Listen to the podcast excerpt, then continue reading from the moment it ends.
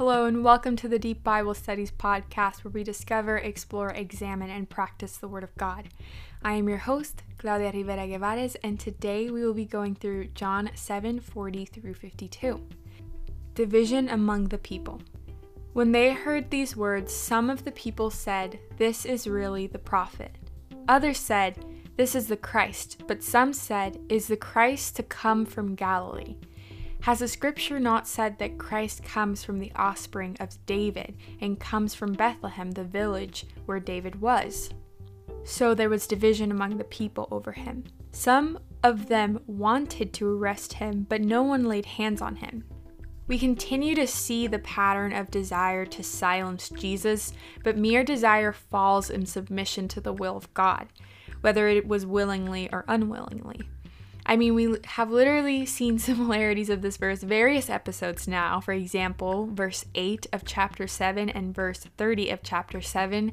So the emphasis shows the deep craving of the religious leaders and even some of the crowd to arrest Jesus. And yet, Jesus was not arrested until he said he would be.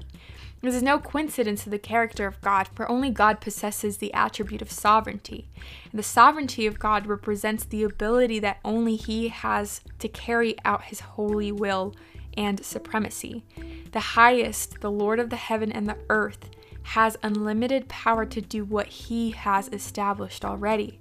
And so, being absolutely independent, God does what He pleases.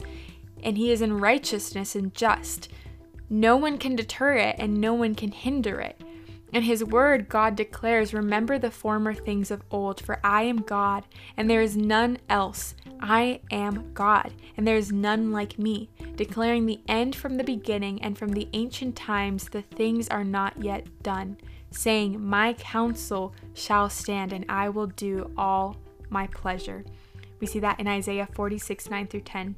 Let's continue in verse 45. The officers then came to the chief priests and Pharisees, who said to them, Why did you not bring him?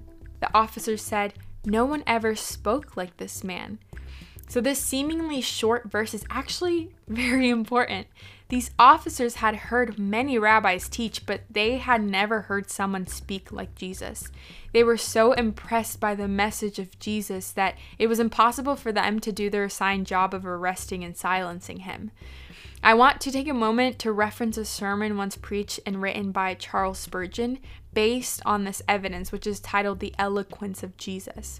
And so Charles Spurgeon pointed out Jesus' qualities in speaking and how seemingly impossible it is for someone to speak with all of these attributes. So he said, quote, incorruptible truth, fidelity, boldness, zeal, prudence, wisdom, humility, love. Yet all of this was done with, quote, simplicity, seriousness, earnestness, directness, unquote. And the way he preached is important, but it was also just truly important because of the message, for it gives life. Charles Spurgeon continues by saying that Jesus spoke soul, sin, God, holiness, hell, and heaven. And along with being an important message, Charles Spurgeon spoke about how this message is joyful, for he preached pardon, redemption, restoration, liberty. This is the gospel message.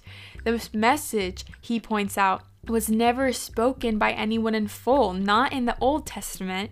This message is the gospel message. And in Luke 7 20 through 22, John the Baptist orders his disciples to ask Jesus if he is the Redeemer, the Messiah that Israel has waited for. And this is what Jesus says. And when the men had come to him, and they said, John the Baptist has sent us to say this to you Are you the one who is to come, or shall we look for another one? In that hour he healed many people of diseases and plagues and evil spirits, and on many who were blind he bestowed sight. And he answered them, Go and tell John what you have seen and heard. The blind receive their sight, the lame walk, the lepers are cleansed, and the deaf hear. The dead are raised up, and the poor have the good news preached to them. So we see that this is the underlining importance of the ministry, the good news being preached, the fact that people can truly receive this good news and it's still present today. So then, verse 47 says, The Pharisees answered them, Have you also been deceived? have any of the authorities or Pharisees believed in him? But this crowd that does not know the law is accursed. So, last time I mentioned the religious leaders' self righteous comments and how they root from sinful, pride filled self righteousness.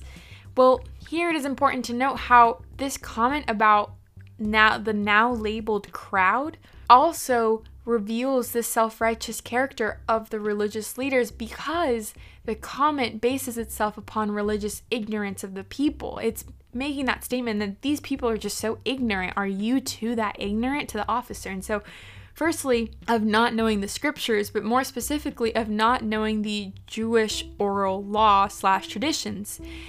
Meaning, in the religious leaders' eyes, the main reason why this crowd was a curse is because they didn't follow tradition.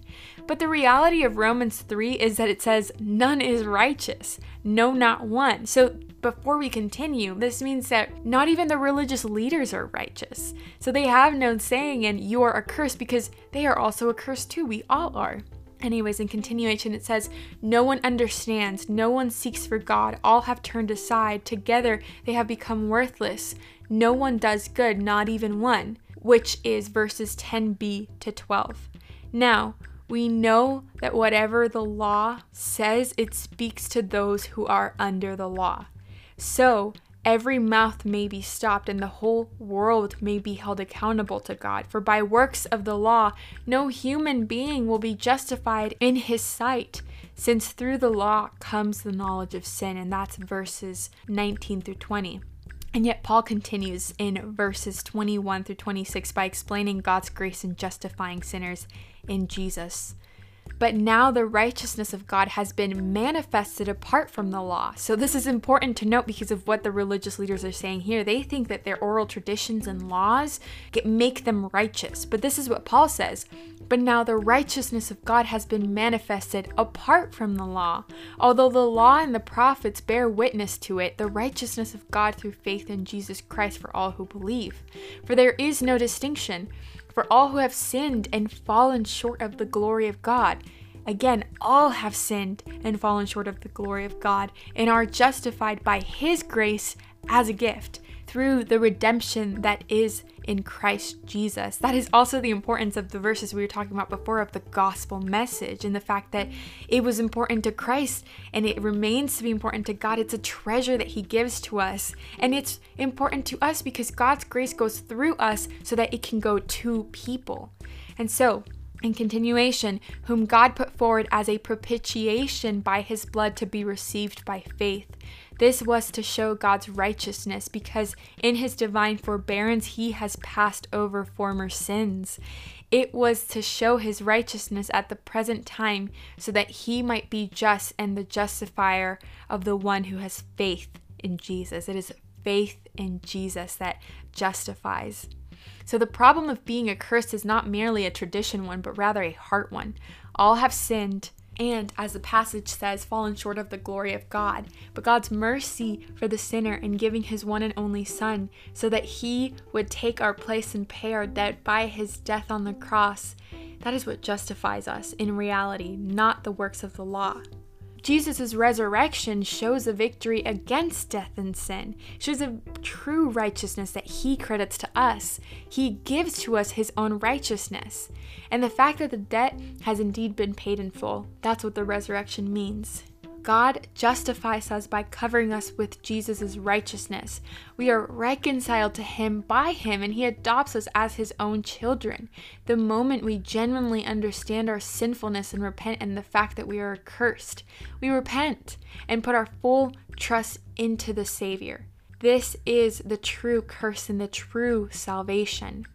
It roots from the heart. He changes the heart, and our deeds and life will give evidence of the salvation until we see him again. So now our obedience to the law is no longer on our own accord, but rather because we have been changed from the inside out and we love God and we are sustained by his love, so we obey.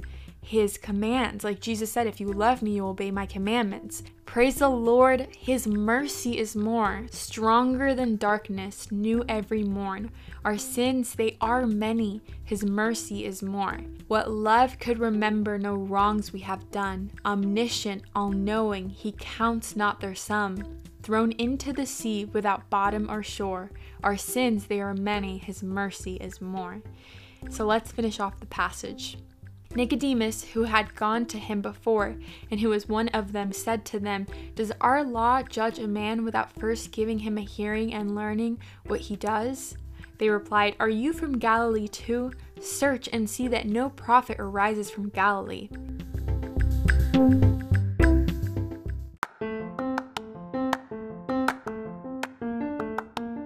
You can find more information on our website, www.deepbiblestudies.com where you will also find the calendar to go along with the book that we will be studying. You can also find us on Instagram at Deep Bible Studies and Facebook, where you can know every single time we post a new podcast. Also, we have an email, contact at deepbiblestudies.com, where you can ask us any questions and we will be sure to get back to you.